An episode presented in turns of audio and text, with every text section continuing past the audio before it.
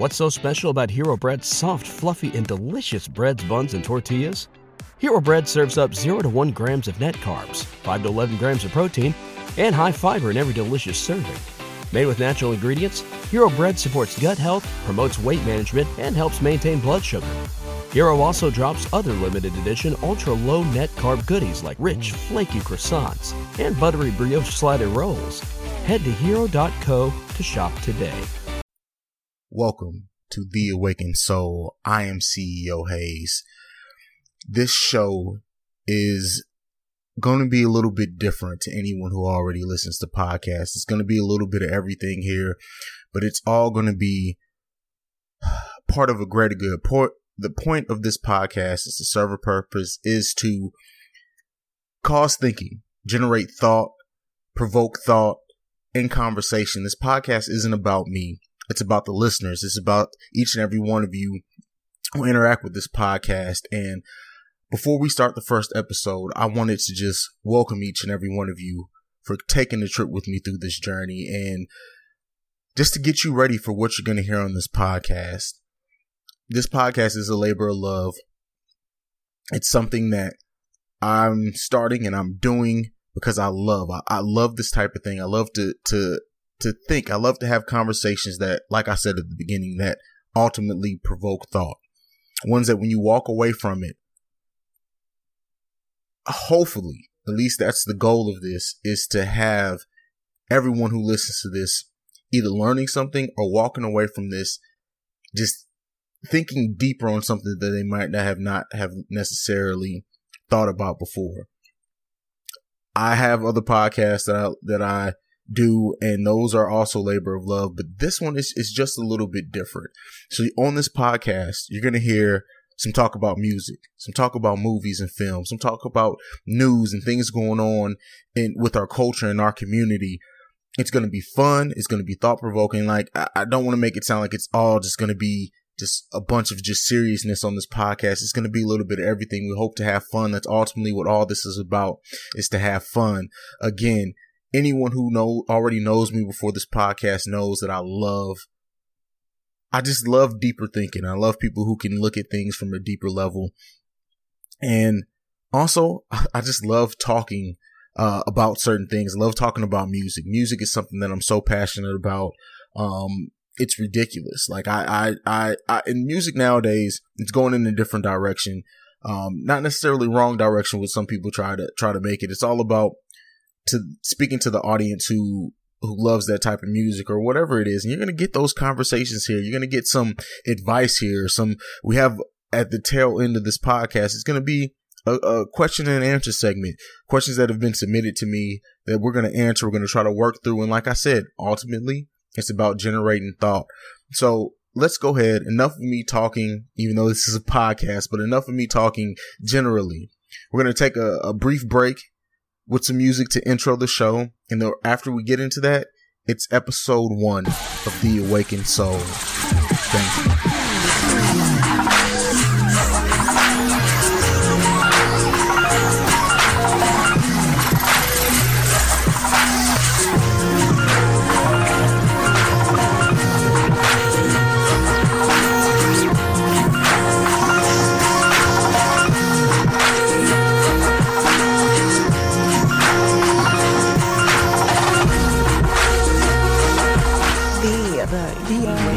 Awakened soul. The awakened soul.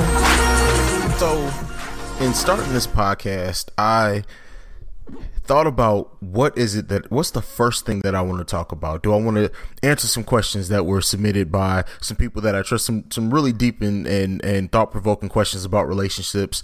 Do I want to talk about music? Or do I want to talk about a few mu- movies that I've seen? And the first thing that I do want to talk about is is a, a couple of films. The first one, which is is way deeper than just a surface level uh, enjoyment that I got out the movie, and that's Detroit.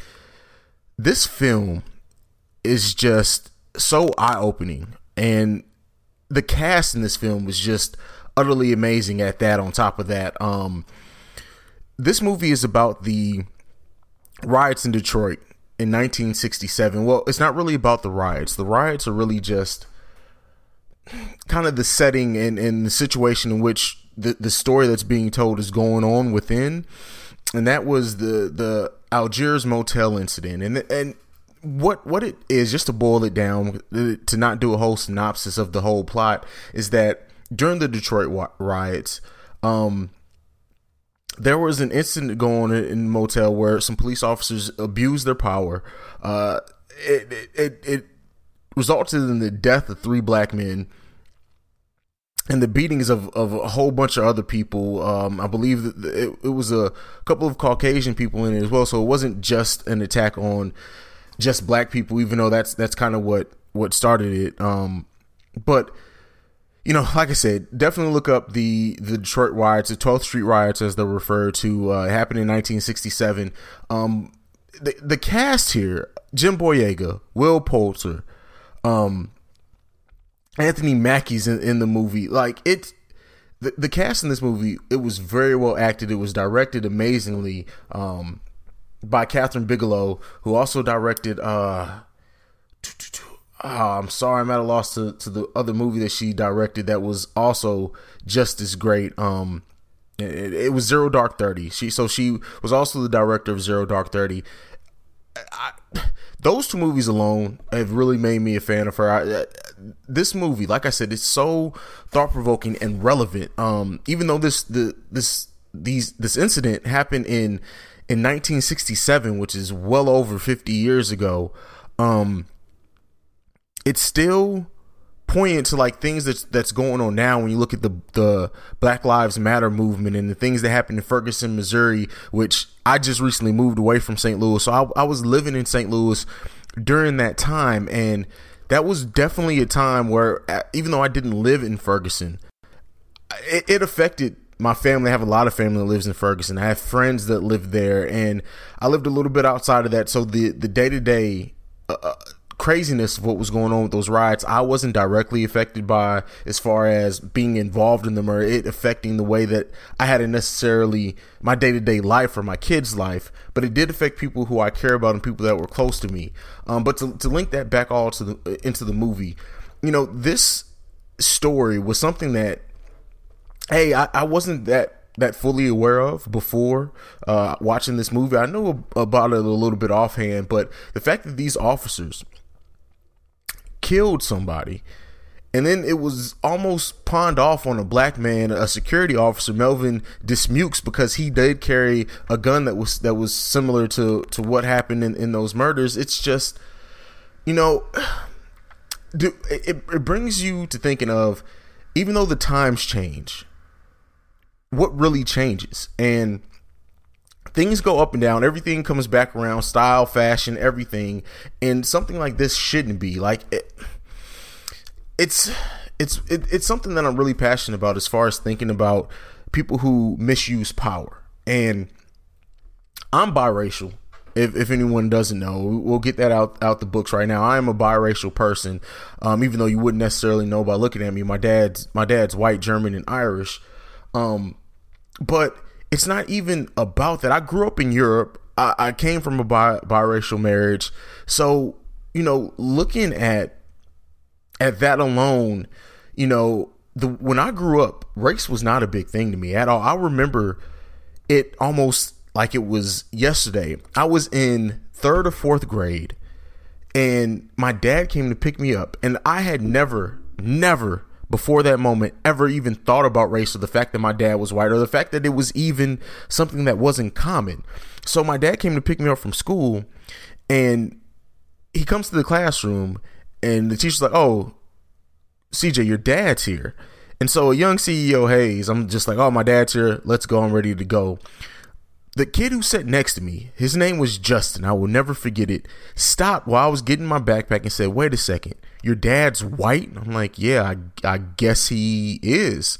Got my stuff, went to went left school, came back to school the next morning, and before class started, that was literally all the kids had to ask me about. Well, your dad's white. What does that mean? Is your mom black? We thought you were black. I'm like, well, I, I mean, I am black. Uh, I am half white too. I mean, I'm, I, I, I it blew my mind because before that time, like I said, I had never thought about it. Like it just was not something that crossed my mind.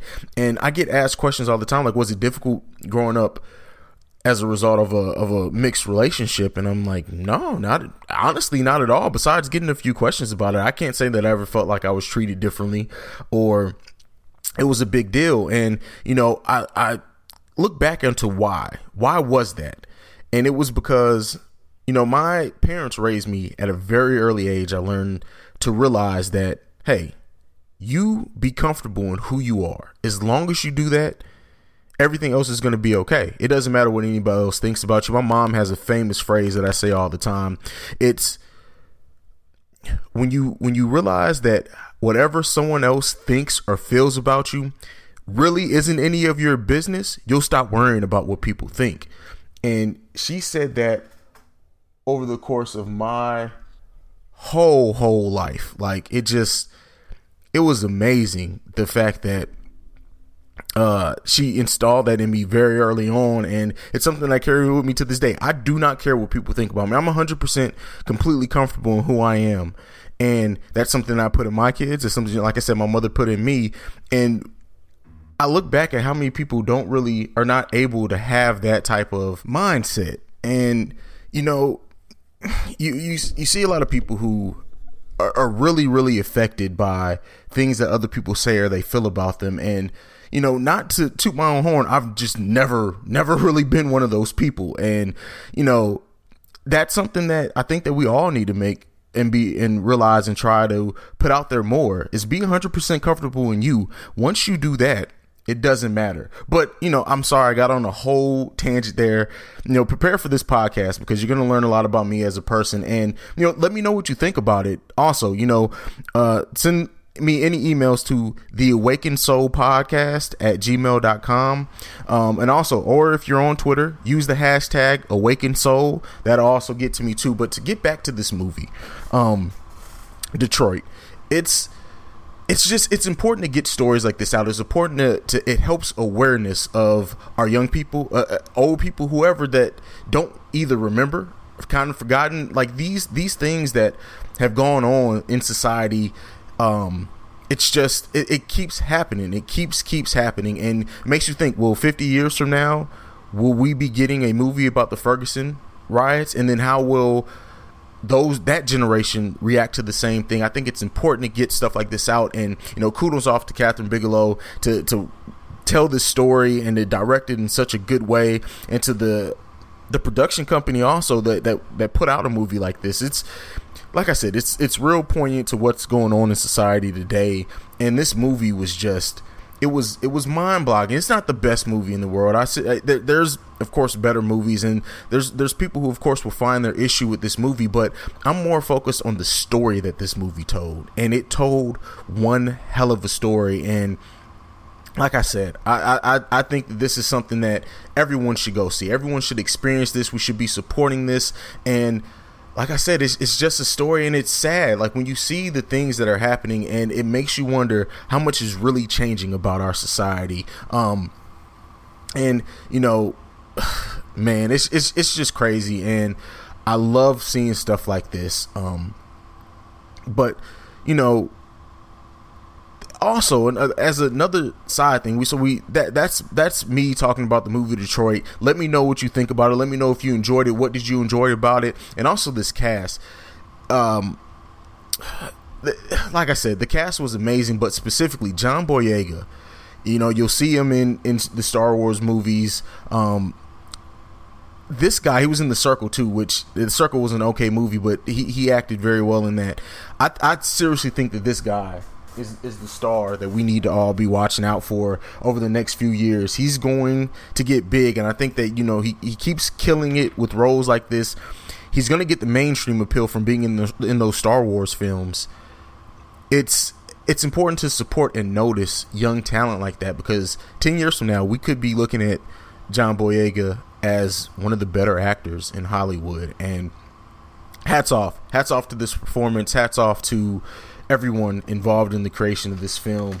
Um, and so, you know, that was a serious note, and I did get off into some pretty serious and deep topics there. Like I said, let me know what you think about it. Hashtag the awakened soul. Um, let me know about that. Let me know what you feel. Reach out to me. Um, CEO Haize, on all social media if you want to. That's Twitter, Snapchat, Instagram, on social media. It's CEO Haize. That's C E O H A I Z E. Speaking about the movie Detroit, this brings me to our Stay Woke segment of this podcast. Stay woke. Stay woke. Stay woke. Stay woke. Stay woke. You know, thinking about a movie that's set in Detroit naturally brought my mind to Flint, Michigan, and the water crisis going on in Flint, Michigan. One that they're working towards is now getting into a, a better place than what it has been almost since it started, but it's still not good. They're not expected to have the water completely safe into 2020, which we'll, we'll get into. Um, but you know, the Flint, Michigan water crisis. Let, us just go over the facts here, and, and it's called the Stay Woke segment for a reason, and it's just to generate thought and conversation and to keep something in focus that's going on. Um, in 2011, losses to the manufacturing uh, industry in, in Flint, Michigan caused unemployment, and uh, the employment rate actually changed from eight percent went from eight percent to twenty three percent from two thousand to two thousand and ten.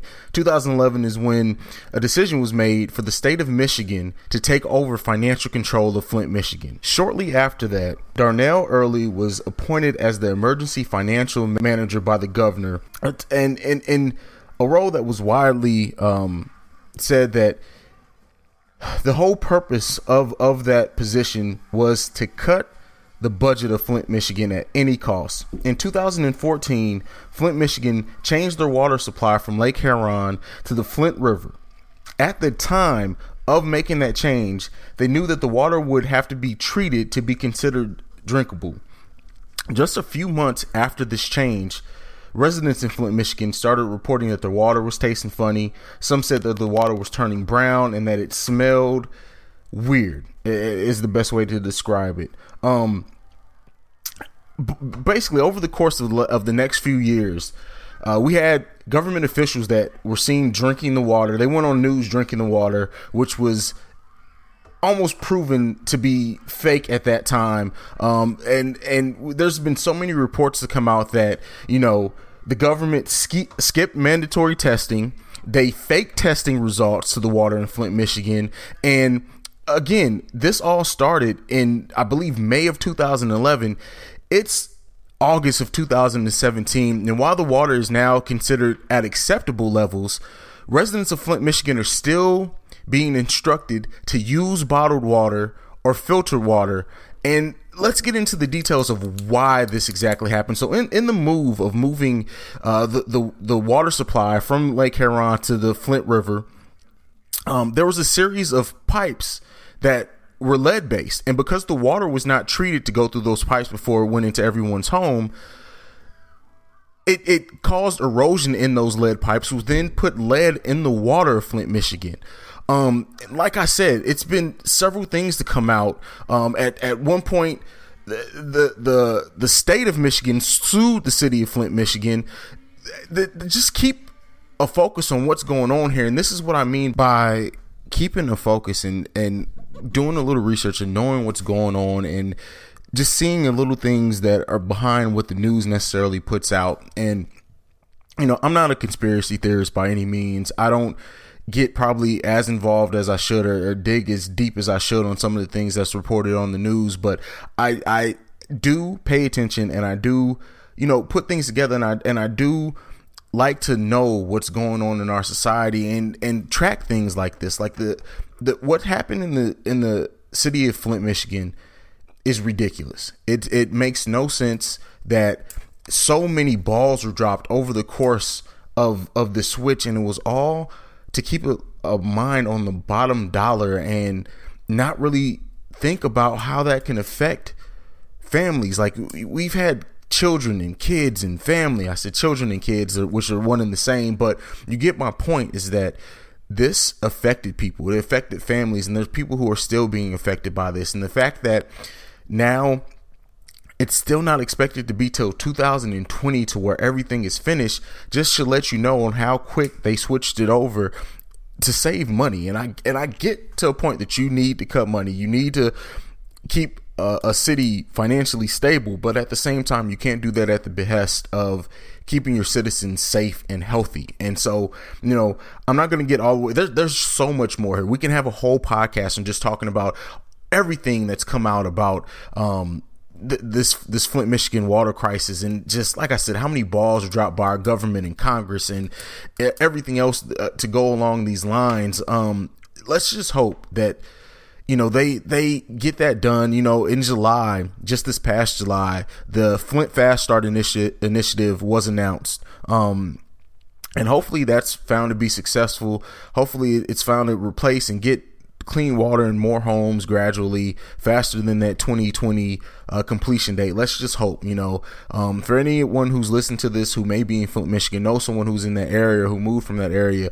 Um, I really want to send out my condolences. You know, not not I don't want to make it sound too dour, but but no one should have to go through that. Like you know, water is one of those things that we all kind of take for granted. The fact that we all have clean water running through our house.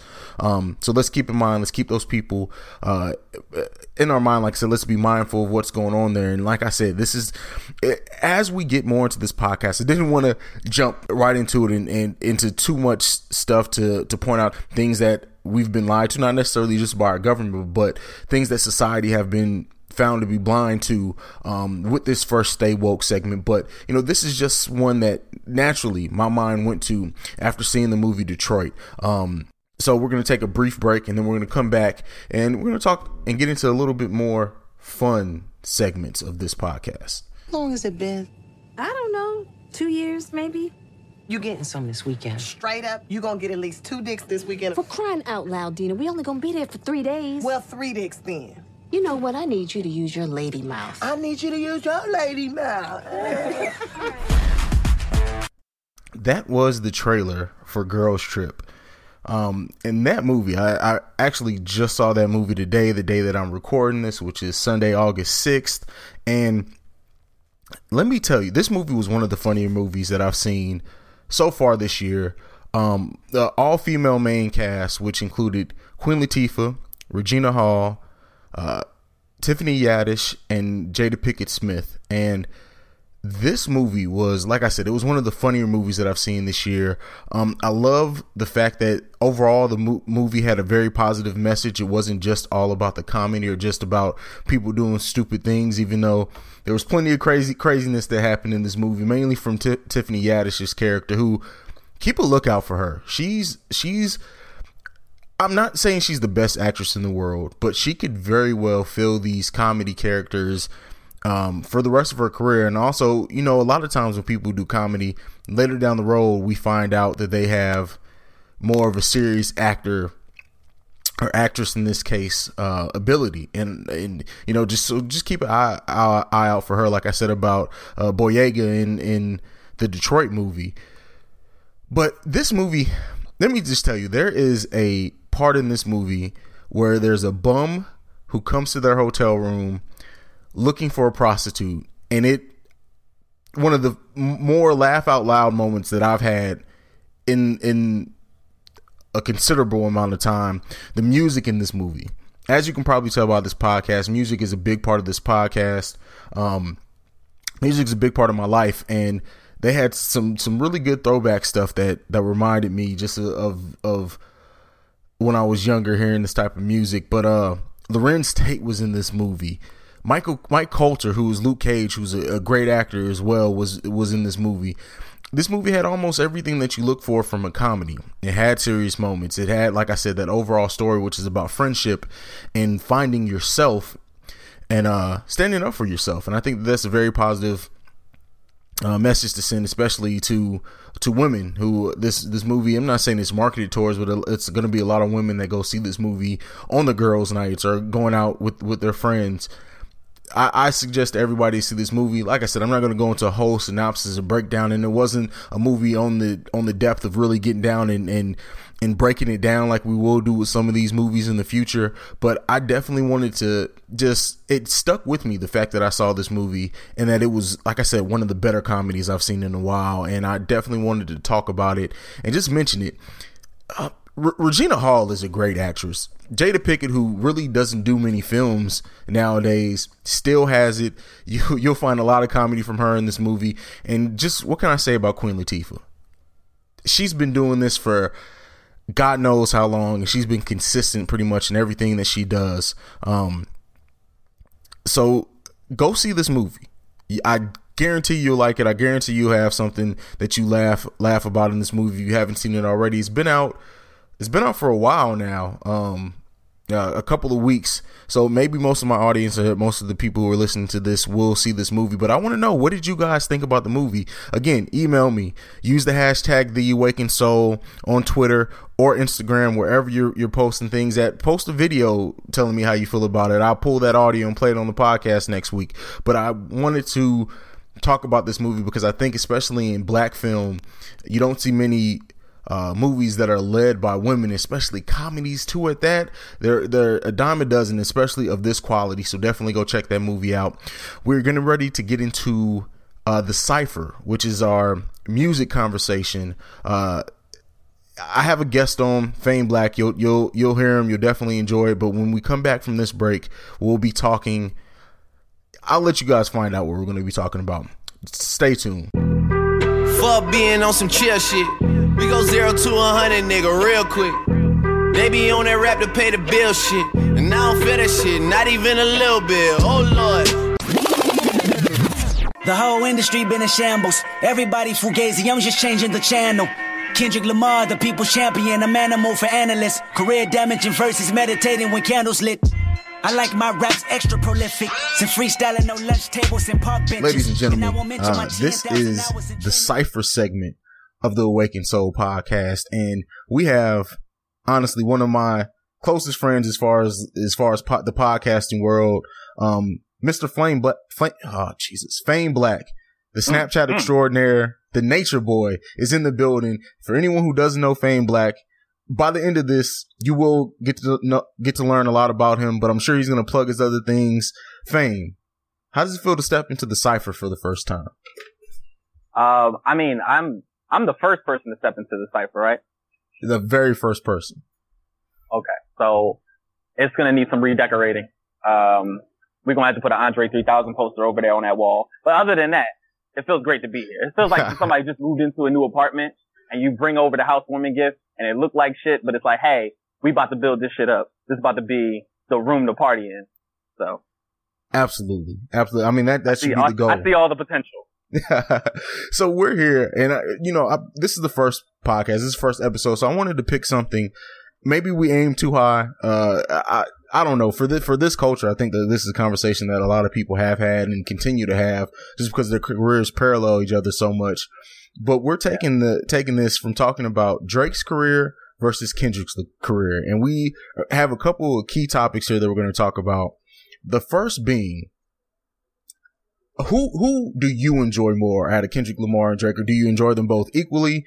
And that let's just start. Let's just take that. That that leaves a lot to talk about right there. Let's let's talk about that okay. first. Drake Kendrick. All right. Who who's your pick? Um.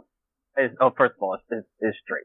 It's Drake all day. Like Drake makes music for all my moods, and I feel like and I know I'm the minority on this. I feel like I have to be in the mood to listen to Kendrick Lamar. Like if a cop looks at me the wrong way, now I'm gonna throw on some Kendrick Lamar.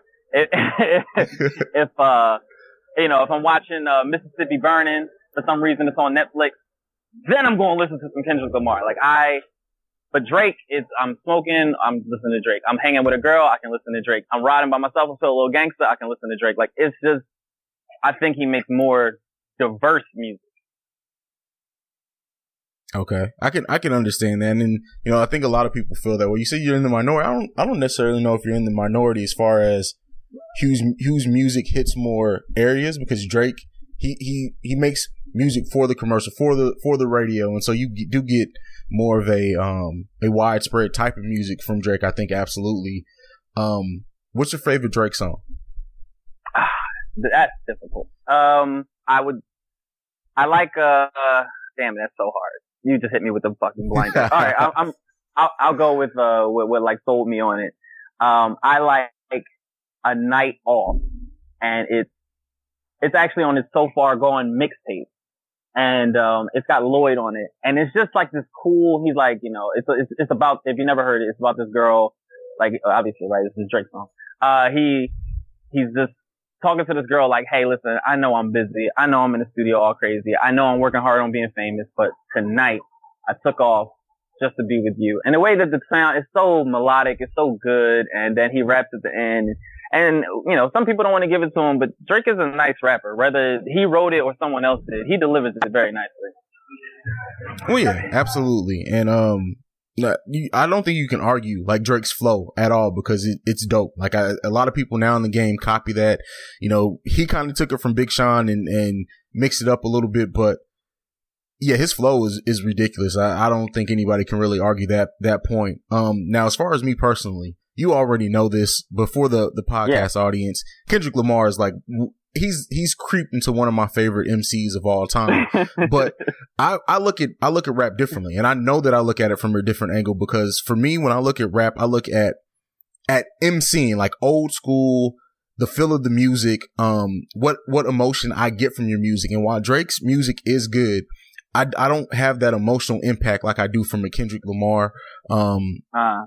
CD. Like I, listening to him specifically to Pimp a Butterfly, like that's a good album. That album, like when you listen to that, it's it's it's just crazy. You'll go through almost every emotion on the spectrum, and then off Damn, the Duckworth that that track. I don't know if you you've like listened to yeah, that story I, yeah, that he yeah, told. Yes, yes. Amazing, amazing. But so so for me, it's Drake.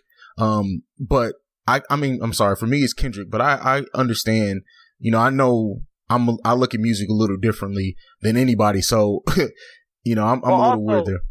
Well, no, no, I think, I think actually more people look at it like you in the sense of, um, when you got hip hop heads, like people that like dip themselves in hip hop and kind of pure, they call it like, like hip hop purists. They kind of just kind of group together. And I'm not saying that you're one because you're a bit more open minded, but you got some people just close off and they won't accept Drake because he has made songs that are specifically for the radio. And they'd be like, oh, he's not real, real rapper. And they will, they'll shut him out of the conversation. But as for me, Drake, especially early Drake, Drake rapped about oh yeah being being in love with all these girls and trying to be famous at the same time. And that is me to a T. Like I under, like when he said things like, uh, when he's like, like, I just wanted to be famous and I was waiting on you, like I get it. Like I'm like, yeah. Cause I had girls like that. I was like, I'm going to stand by you while you do this. And then, you know, they couldn't. And, you know, I'm still on the route to be famous. So I understand it. Yeah, so it hits I'm, me harder, I think. Absolutely. And I mean, that's what, that's the beautiful thing about music in general, no matter what the type of music or anything. It's, it's, you can get something personal out of it that nobody else can quite get out of listening to that same album, the same CD, the same song. So, you know, that, that's important in music in general. Um, so as, as far as, as far as pure rapping, just going in there, delivering a hot 16, who, who are you picking there? um, just a hot 16. I don't know, like, yeah, a hot 16. I'll give it to, I'll give it to Kendrick. Kendrick can rap. That is his thing. He can rap. He can flow. He got voices. He's got personality. His cadence is, is really unprecedented. So yeah, hot 16. I'm gonna give it to Kendrick. I got, I wouldn't, I don't count on Drake for a hot 16. I count on Drake for a hot song. And I mean, that's the perfect way to describe the difference between them two. Th- these two is that Drake is all about the song, complete song. Kendrick, while he can put together songs masterfully, it's it's all in the in the lyrics and what he's saying with him. So I, I agree with you there. Who do you think? What? Hey, what do you think's been Kendrick's best overall album? He only has three. Well, four if you count. Right. Four if you count Section Eight, which I'm not sure a lot of people really how well widespread that is, but who do you think has delivered the best just single album? All right. I mean, if we're gonna just go the best single album, then it's it's so it's so far gone, and it's it's just Drake because that's that's just, but that's just one of my top five favorite albums. Like that is so. Of course, if I had to make the, the discrepancy, but I will say out of Kendrick's three, um, they're they're all solid. Uh, I think I'll go with um Good City, Mad Kid. Like that's probably my favorite. Uh, just like it's it's one of those things where I could call back. It's like, yeah, Damn is good. Yeah, To Pimp a Butterfly. That's an excellent album. But the way that I was feeling when I first picked up Good City Mad Kid and the way I felt after, that can't be matched. That can't be redone. And uh, you know, Poetic Justice, that that was a good one. And oh, I mean, man. not just because I had Drake. I mean, not just because I had Drake on it. I I could have listened to it without Drake. That's just a good song. Like I vibe to that song. Poetic Justice and um, Don't Kill My Vibe are two of not only my Don't favorite. My vibe too. Yeah. Yeah, those are two of my favorite songs ever. Like when I listen to "Bitch Don't Kill My Vibe," like seriously, it will take me from being in a bad mood to a good mood. That's how much I relate to that um that song. Like that that song is just amazing to yeah. me. Uh and the Pimp a Butterfly, like I said earlier, I just think that, that that's that's in my top 10 albums of all time. Absolutely. And I don't I don't think Drake has one that places on my top 10 of all time. But for some reason like the overall body of his work um and what what he's able to because Drake is always on the radio. I don't I don't think has there has there ever been a period in time in which a single which Drake is it's either his sig- single he has a verse or a chorus on has not been on the radio since he debuted. I don't think like it, it's always some type of Drake music on the radio, and for that that staying power alone, I think really is telling of what he's able been able to do in the music business because it's not that many people yeah. can say that about. Well, Drake is Drake is a good hand. Drake is a good worker. Um, there was a hiatus after Thank Me Later came out. Um, after all the singles kind of played, I think Find Your Love was the last single.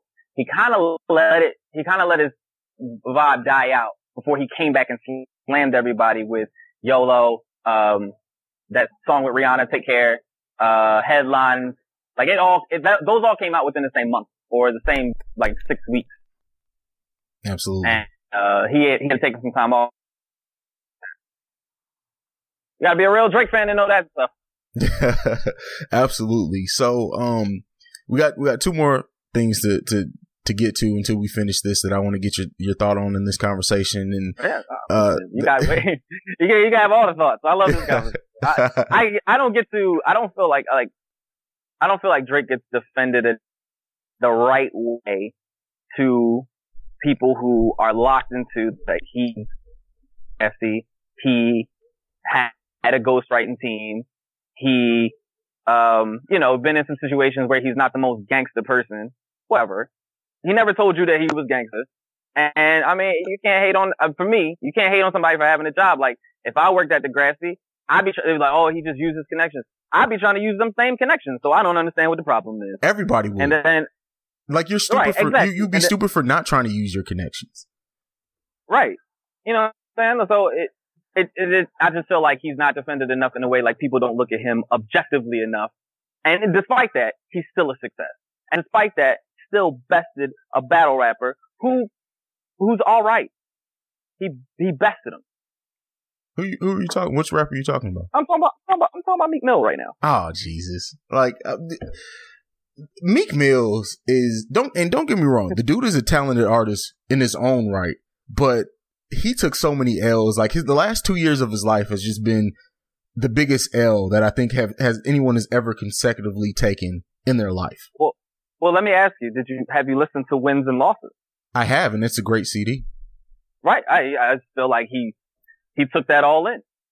Yeah, and uh, yeah, he had um I can't remember which radio station he was on, but he he's been really reflective of of the things that he's been going through, and I think that we're seeing a coming off these L's that he's taken, we're seeing a more matured Meek Mill, and I think that we're going to get a definitely. better art, better artist out of it over the next couple of years.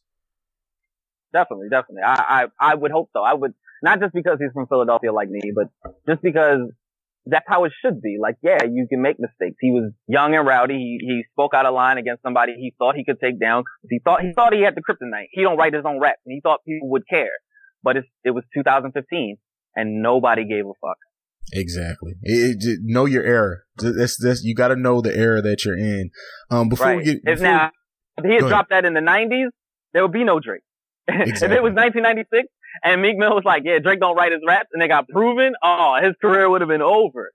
But yeah, know your era because that did, that did nothing. It didn't damage not one record sale. Not even fact, a little bit. The numbers went up.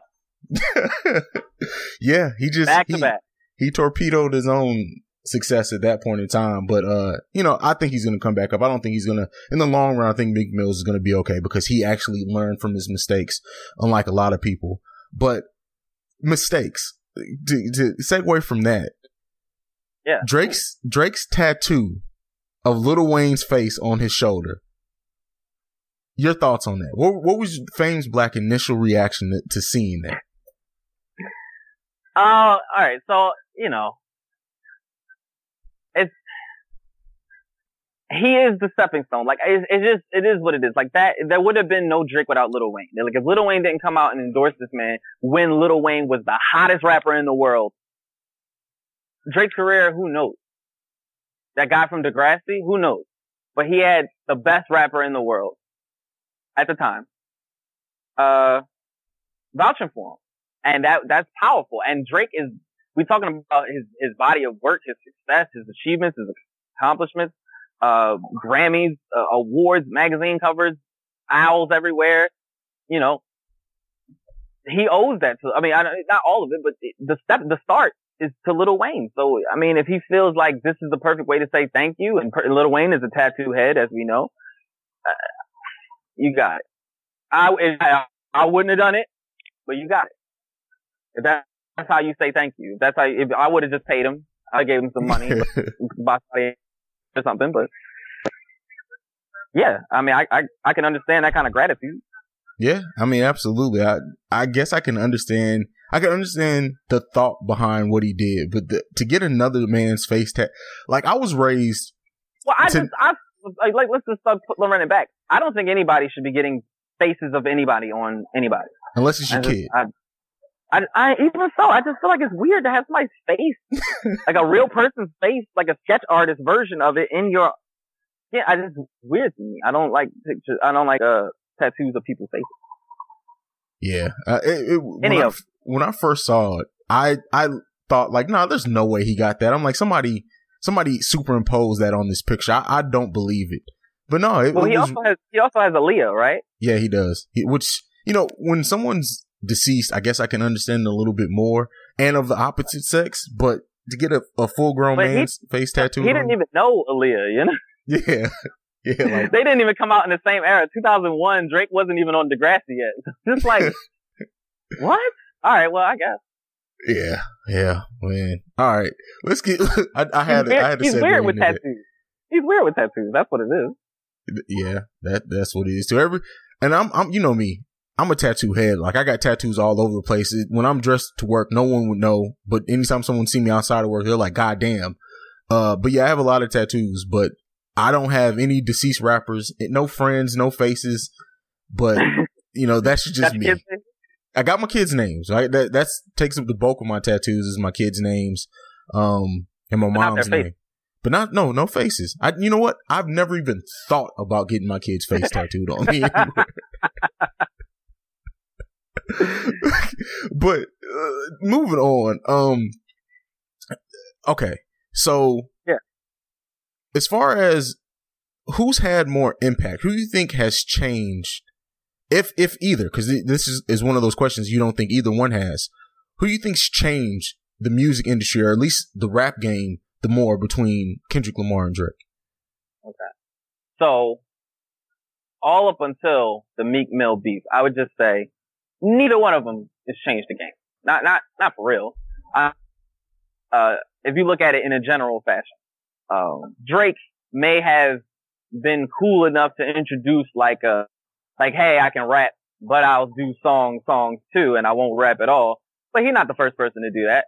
And Kendrick Lamar can rap his ass off, and he has good lyrics, and he has like a message in his lyrics, and he's empowering black people. But he's also not the first rapper to do that.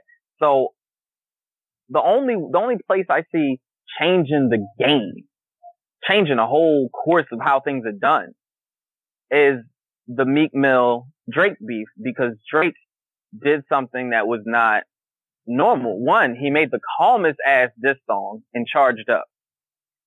And that went, oh, people really liked it. And then he dropped back to back, which is, is, a diss record. Yeah, but it is jam. Like you can jam to that. Like that is a song. And so, and then he made another one in summer 16, which is also like, even if you don't even know what the lyrics are about, if you know nothing about the, it's just a good jam. And I feel like he was the first one to say, you know what? Not only am I going to diss you, but I'm going to make a, a hell of money off of it. And I'm not even going to put it on platinum singles.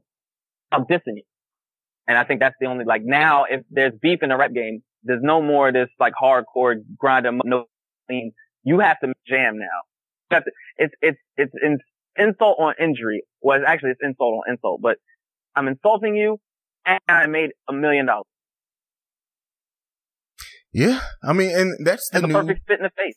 Yeah, and that that's what it's about now. It's not necessarily just about who delivers the hottest lyrics. I mean, there's a, a section of the of the rap community, the hip hop heads that look for that. But now it's about, hey, can I dish you and can I have a number one track on Billboard, iTunes, Google Play? If I if I can do all three of those things, then I won. That that's right. Which which if you ask me is more talented. Like, yeah, issue. I could like like put it like this. I could be cussing you out right now. I could say, "Hey, you stupid motherfucker, dumbass nigga." Like I could just be cussing, but I'm not really saying nothing. But if I start coming up with like artistic ways to do it, and people go, "Man, that was really well spoken," and he did the shit out of them, that's much more, that takes much more talent. That's much more respectable. That's much more commendable to me. Absolutely, and I think that as far as this question with saying who changed the game the more, the more I would have to say, as much as I'm a, I, I'm a bigger fan of Kendrick Lamar, I would have to say Drake. And yeah. here, and here's why is because Drake, well, Lil Wayne first, but Drake kind of perfected it a little bit. And that's the crossover appeal. That's being able to hit all areas and having everyone love you at the same time. And now you have yeah. people who, you know, the Migos, the future. I don't think these people would be around, or at least not as mainstream as they are, if it wasn't for Drake be, making it comfortable for people to sing, rap, mix it up, do whatever the hell they wanted to on the song. And he completely changed the game. Like gangster rap was on on the come up. Like Fifty Cent, uh, he was on the way down, oh, yeah. kind of when when Drake when Drake was coming up. But that th- there's certain times where you can look at who changed the game at what time and who was the biggest one. 50 was one of them. Jay was one of them. Biggie was one of them. And Drake for this generation really is when you look at Kendrick Lamar, as great as he is as a rapper and as, as much as high up as he is on my top 10 a, as he is, he's really more of a throwback. He, he stands out right now because he's doing things different from the game, but he's doing things. I, I always compare Kendrick Lamar and a lot of people don't understand this is that Kendrick Lamar is the Rakim of this era. When you go back and look to oh, what okay, Rakim, okay, okay, yeah, yeah. That's when you look, dope. Okay. Yeah, when you look at what Rakim, when you look at what Rakim did and his like rap was about dance and party and who can get the party jumping when Rakim came up, and he came uh, and made it about messages and lyrics. Uh, don't stop. Right. Yeah, they were all party animals then, and yeah, you, yeah. man, that is a that is a really good metaphor. How can no one not get that? I, every time I've made, well, let me not say every time, but most times when I make this, people are like, "What do you mean?" And I've had to point out to people like, go back and listen, go back and look at. Yeah, I feel like people aren't, people aren't, don't understand what the impact of Rakim was. Ex- oh, Rakim was, he completely, like, people don't realize, like, he was the stone that was thrown in the stream at that time. Like, the game changed around him, but he was like that impact. He's, he really came in and just was like, damn. And, and yeah. a lot, I, have had to tell people, like, go back and look at what was on the chart before Rakim and then come yep. back and tell me and, and compare it to what's on the chart with, with Kendrick now and compare it to, to just how that feels. And then people have come back to me like, you know what? You kind of made sense there. And that's what it is. Kendrick Lamar's this day and age is Rakim. Yeah. Uh, yeah. And he, he does like, yeah, when I, that's why I say I have to be in the mood to listen to Kendrick Lamar. I have to be in the mood to throw back. I have to be in the mood to, to, I don't know, like I want to, like he makes me hype in a way that it's like, all right, yeah, now I feel like dangerous. And he, you know, Kendrick Lamar makes me proud to feel black, which is cool. But Drake makes me like, you know, want to have chill and drink and have sex. Like, uh, these are more feelings that I like to have as a, like, I like to feel like proud that I'm black, but it you know, have to be a powerful feeling all the time. Just a exactly. subtle pride, you know, that's, but yeah, I understand what you're saying. Like, yeah, he, Kendrick Lamar, he comes in and he makes you feel, he makes you feel things because he's very good at crafting music, but Drake is more like, yeah, I want to make you feel things, but also I want you to vibe out and listen to this. And think about that girl that you, uh, that unfroze you in freeze tag in first grade. and how you miss her. and how you saw her on Facebook now and she then got thick as fuck and you're like, you know what, I may need to take my shot. yeah, you might, yeah. Look, these are, these are the things. And I, know, I, and like, not, not for nothing, not to say that he's not as impactful, but I just, I've wit- literally witnessed two people of the opposite sex at different times cry to the same Drake song. Just because he was hitting that home. I don't know if anybody's cried to a Kendrick Lamar song. I'm just saying I haven't seen it. I'm not saying it doesn't happen, but I've literally seen, I've seen a, a grown man weep uncontrollably. And I've seen a, a, a, a white, a white waisted girl, which is more acceptable, is way more believable, uh, cry at the same part of the same song. Well, there that's, you go. That's, that's powerful, man. That's just powerful. so the last question um, yeah. that I have for you is 10 years from now, who is mm-hmm. going to still be, and I, I kind of, I'm thinking in my mind of Jay Z. He's changed. If you look at Jay Z from when he first started till now, he's still relevant because he was able to mix it up. Who do you think, if either one of these guys has that staying power to where 10, 15 years down the road, they're still relevant in the music industry? Okay. Um, all right. So first, I'm just gonna lay my thoughts down on what you just said. I feel like Jay, like I'm not the biggest Jay Z fan in the world. What? I know, right? But I feel like he's been able to stay relevant because he has a sound that people like and he hasn't changed it. Like I feel like he hasn't changed, like, but his sound has always been good. Uh, he has that, like his confidence is unmatched and people really are drawn to it. And I feel like he's always had that confidence way back Reasonable Doubt, which is a fantastic album. And, um, you know, all the way down to, uh, 444. See, I feel like he has that classic feel. But anyway, to answer your question, um, Kendrick, 10 years down the road, I feel, um, will be in that Mos Def, Talib Kweli, uh, Common, like that bundle. Uh, cause I, I feel like, oh, Nas, just feel like he'll make that album that people are like, ah, I like you, but I, I'm not going to get into this album. And, uh, some, and, and it'll have his diehard cult fans to it, but it ultimately, uh, he'll go less commercial as time goes on and he'll be in that genre. Whereas as Drake, um, you know, he'll drop the hotline bling, uh, when he's 50 and just it'll it'll sell just as well. But okay, here's the thing: is that do you think a fifty Drake doing what he's doing now is one thing, but would that would that lose some of the impact for a fifty year old to be making the same type of music Drake is right now? and I'm, well, I, I, haven't I haven't spent any time thinking about this to to land on one side or the other, but this is just me asking you. No, no, no, no, it's all good. Um, no, no, no. I well, this is what I'm saying. Uh, this, think about what I just said about Jay Z. He's been relevant for so because he has that sound just like people are drawn to. You could tell me tomorrow that Jay Z has wrote none of his own lyrics ever. And it was all Memphis Bleek. And Memphis Bleek is about to drop an album tomorrow. I'd be like, eh, I still like Jay though. I can and that's just, and, and, and people still feel the same thing about, uh, about Drake. And I feel like he has that sound that people will just want to listen to continuously. Like if you go back, if you go, like, you know, Drake's been out since 2009, so he's running up on 10 years now. Um, you go back and you listen to So Far Gone, that's still a good album. You listen to, uh, Thank Me Later, that's still a good album. That music is a good sound. It doesn't feel like, oh, you can tell this was in 2009. Like some of them, like the ones with Lil Wayne, but that's because Lil Wayne dates himself. Um, but the stuff with just Drake on it, that stuff has really felt like timeless a little bit. Like some of the, some of the classics. Over, that is always going to work. That's always a good song. It, it just, it doesn't feel like the era that it's from. So I feel like that's why he'll be able to continue is that he'll have that sound that people like. That the mainstream likes. He'll, he'll be able to keep bouncing on it. Okay. Just like Jay. Yeah, I can understand that. hundred percent. Um, yeah, I mean, and then I made the comparison between Kendrick and Rakim, uh, and Rakim, he while he's still highly respected, highly highly respected, hasn't had that staying power of, of a Jay Z. So with that being said, you know, I it seems like Drake would. I, I'll just maybe it's more so I hope Kendrick has more of a staying power than that because I just enjoy him that much. But you know that that's pretty much it on this discussion. What I want to ask you, the very last thing, just so people can get to know uh, more about your taste in music. Yeah, top five, yeah. top five artists of all time, if you can come up with them real quick. Oh, you want me to do just artists? Artists. Or you can do rappers if you want to do rappers. Listen, okay. I, I, I, I got to keep it to hip hop because at least okay. I have on deck.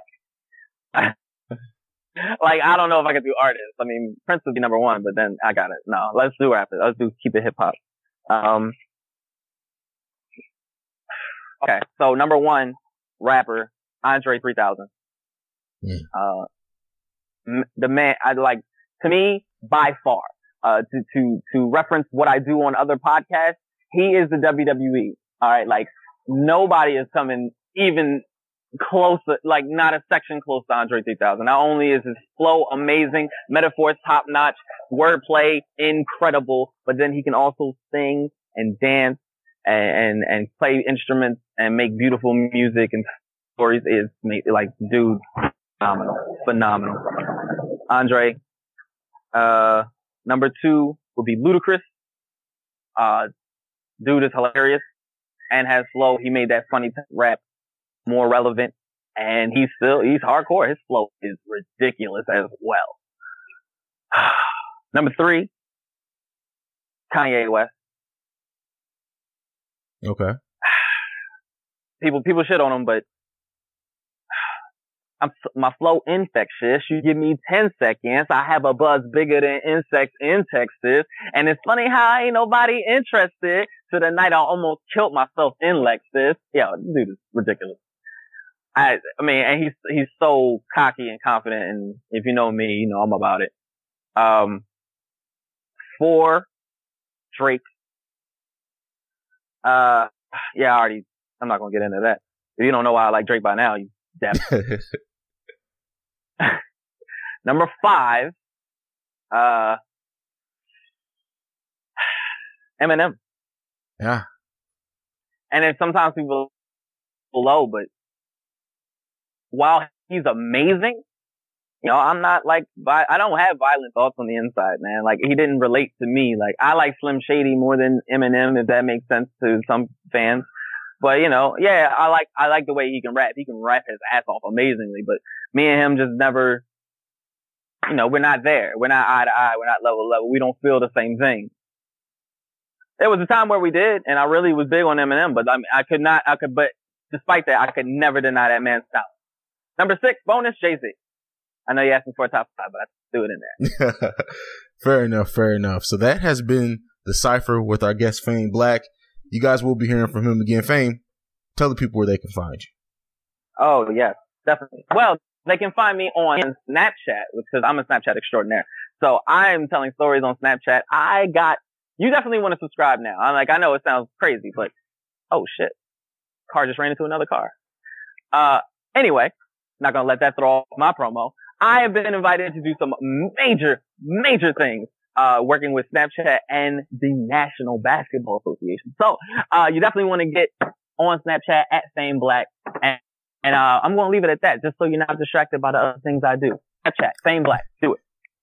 Well, Fame, thank you for stepping into the cipher. We'll be looking to talk to you again. Oh yeah, that'll be fun. Okay, that was the cipher.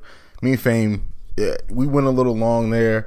Uh, but you know, it was some good discussion. I hope you guys enjoyed it. Um, we're about to go ahead and get ready to close the show, but first, um, we were supposed to have a much larger uh, question listening listener question segment, but uh, because me and Fame ran long with the cipher, I'm actually going to only answer two questions uh, submitted to me from fans. I'm sorry, we don't have fans, we have listeners from listeners. Um, and I promise because th- we had a bunch submitted, so I promise that I will get to all those questions in in in the, the next few episodes. But because we went long today, uh, I, I'm going to only answer two. Um, the first question, um, the first question comes from Raquel actually, and uh, Uh, she's someone who who uh, we've had deep conversations about uh, things to do with relationships. I guess I'm pretty good to talk to because uh, she she likes talking to me and asking me questions. Um, but this question, and uh, this one's about social media and how it pertains uh, to possibly meeting someone dating there. So the question is, do you think that a relationship that begins on social media or a dating site would last? And my answer, my answer to that one is is fairly a simple one. Um, it, it's all relationships have the possibility of working. It takes a few things to make that work. A dedication. Um, you have to be devoted and dedicated to one another. You have to be open and honest. You have to do those things that that are going to put the foundation down for your relationship. So, no matter where the relationship starts, how you guys meet, it's once you decide to be in a relationship, how you follow up with that. So, you know, to kind of flesh that out a little bit more is that if you meet someone through a dating site, through social media, you have to understand that at some point it has to expand past that. It has to get to the meeting page place. It has to get to the page of going out on dates, being still being courted. Uh, just because you meet someone on social media, and also you have to realize how you met that person on social media. What what means did you go through? Um, and ultimately, with any relationship, no matter where you meet someone, you have to really be truthfully open and honest about your guys' expectations. If you guys aren't equally yoked, it's not going to work. Uh, at least not in, in stuff that I've seen. Now there and people, some people take equally yoked and thinks that that means that oh we have to have the exact same interests. We have to always think alike. It's not necessarily that.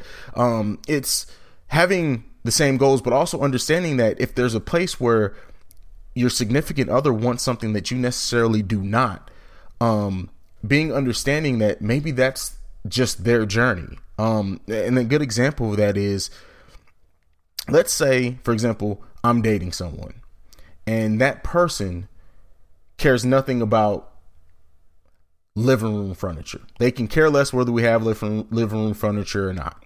Me, I'm anal about having living room furniture. It all matching, the room being tranquil when you walk in it. I know I'm a little weird when it comes to my living room because that's where I spend most of my time is in my living room. Um, but you have to understand that while a living room, and I know I'm oversimplifying this, while a living room may not mean as much to you, if that means something to your spouse, give them that space for them to be able to to to be as anal about that if they can, but be supportive of that. You don't have to always and anyone who can only support someone that for if the, if you can only support someone who thinks the exact same that you or that does things that you think they should be doing, that's not truly support. Supporting someone is being able to have them give them the space and opportunity and love and care to support the things that they love, no matter what it must it, it, may mean to you. As long as it's not shaking the foundation or disrespecting you and your relationship, give them the space to do that. Um, and to get back, I, I, I, I got a little off there, but any relationship can work it's all about you guys and how within that relationship what you guys set up and ultimately that that open honesty and having that devotion to each other. Anything can work with that. It doesn't really matter how you that we live in a in a tech age now. You can meet someone any any way of a hundred ways. But once you do meet once you do make that decision to say hey we're gonna be together. What's next? That's what you have to keep your mind on is what's next. And what am i willing to do? What am i not willing to do? And being open with that person so they can tell you the same hear what you can do and then you can take a checklist not really a checklist but you um, can take a summary of what it is that you guys and how you're going to move forward as a couple. And also don't be afraid to stay. Like everyone likes to rush to putting titles rush to saying hey we're together spend some time getting to know that person. And that doesn't mean don't go out on dates. That doesn't mean don't go out and kick it, but realize that you have to spend that time to get to know that person even if you feel like you may want to be with them. It's never going to hurt putting more time into getting to know that person before you guys decide to make that ultimate move and move together as a unit. Um so that's that's my answer to that question. I hope that it was a good one. Like I said, we have more questions submitted that we will answer. Um, we, we got one more that we're going to answer tonight, though. Um, and this one is uh, one that I really was looking forward to, an- to answering. This was submitted by Chanel, and it goes, "How women can be more confident with themselves from a male standpoint." And I want to make sure that I'm that I'm understanding this question. I guess it's uh, being more confident with men and my answer to that one is it, it may be another oversimplified answer. I'm, I'm, not a psychologist. I'm just a semi smart dude. Um, is that confidence is you you can't look for anyone else to boost your confidence. People do, and sometimes people get that from other people and it makes them feel good. But what happens if that person's view on you changes? To be more confident, it's simple. Be secure in whatever you are. Like it's if you're for example, if you're overweight, embrace it. I mean, either you're going to do something about it, which is go out and try to lose the weight, or you're just going to embrace the fact that okay, you're overweight, so what? Overweight people can be sexy. It doesn't matter. I mean, you you anyone who you're gonna find or who's gonna be attracted to you, or who you're gonna ultimately want to date, has to accept that if that's what you you can lose the weight later down the road, you can gain it back. But at the end of the day, you have to be confident and secure in who you are because you ultimately have to live with you. And confidence is sexy. So the thing is, how can you be more confident from a male standpoint? Be be sure yourself. Know that you are beautiful. Know that no matter what else you are, you're you're you're someone who deserves that attention. Carry yourself as such, and I guarantee you, you get as much back. Um, it's confidence is one of those funny things. How can you build confidence? Just just do the best that you can. Know that you're doing the best that you can with what you can with what you with what you with what you have, and that's what's gonna ultimately make you win. Um, I I'm not from from staying from my standpoint. Like I talked about at the top of the podcast, is that confidence has never been a problem with me. Just because from an early standpoint, I realized that I don't care what anybody else thinks is about what I think of me. And guess what? Am I the most handsome man in the world? No. Am I the most in shape man in the world? No. But I guarantee you this. You won't find anybody better than me. Simply because regardless of those other things that I may be shortcoming on, no one matches my drive. No one matches my ability to be funny. Nobody matches my ability to put smiles on people's faces when I choose to. And so you got to know that regardless of any physical characteristics you may be feeling you're lacking, it's about more than just the physical. And for someone who don't you don't want to be with anyone who can't see that. If someone can't see past whatever you have going on physically, then don't worry about them. They're not worth your time. And once you get to that, you're not even going to be worried about what other people think of you, and that confidence is going to exude from your pores. But that was the second question. And then last question for this episode of the Awakened Soul podcast. I am CEO Haize. This has been episode one. You guys can't imagine how excited I am about the future of this podcast. Look, for anyone who listen to this, I would love to hear feedback. Also, share, subscribe, like, rate, do all that good stuff with this podcast. Interact with me. If you have ideas for future episodes, things that I can improve on, things that you may want out of this podcast, again, this podcast is not about me. As much as I'm the one who's sitting here presenting these things, you may hear my ideas and my takes. Ultimately, this podcast is about talking about things that are going to touch other people, touch other people's soul, which is going to pique your interest, have you want to engage in conversation, have you actually think. So, the format of this podcast, or rather the content of it, is completely wide open.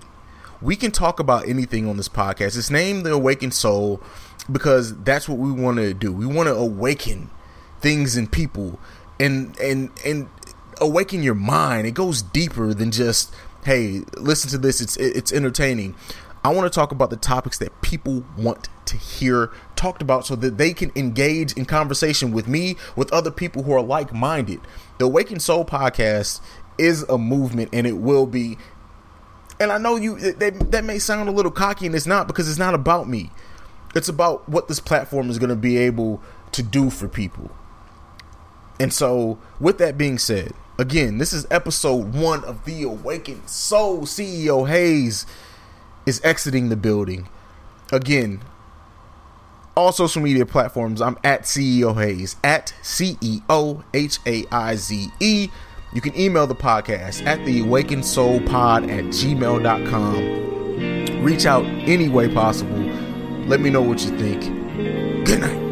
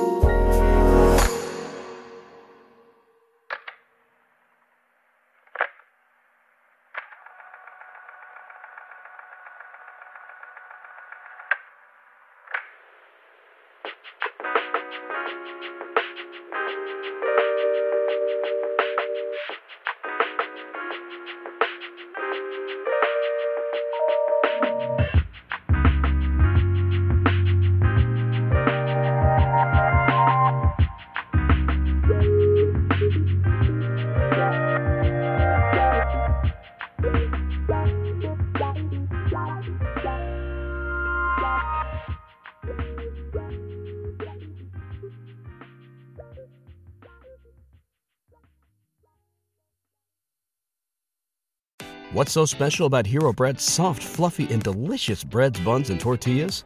Hero Bread serves up 0 to 1 grams of net carbs, 5 to 11 grams of protein, and high fiber in every delicious serving. Made with natural ingredients, Hero Bread supports gut health, promotes weight management, and helps maintain blood sugar.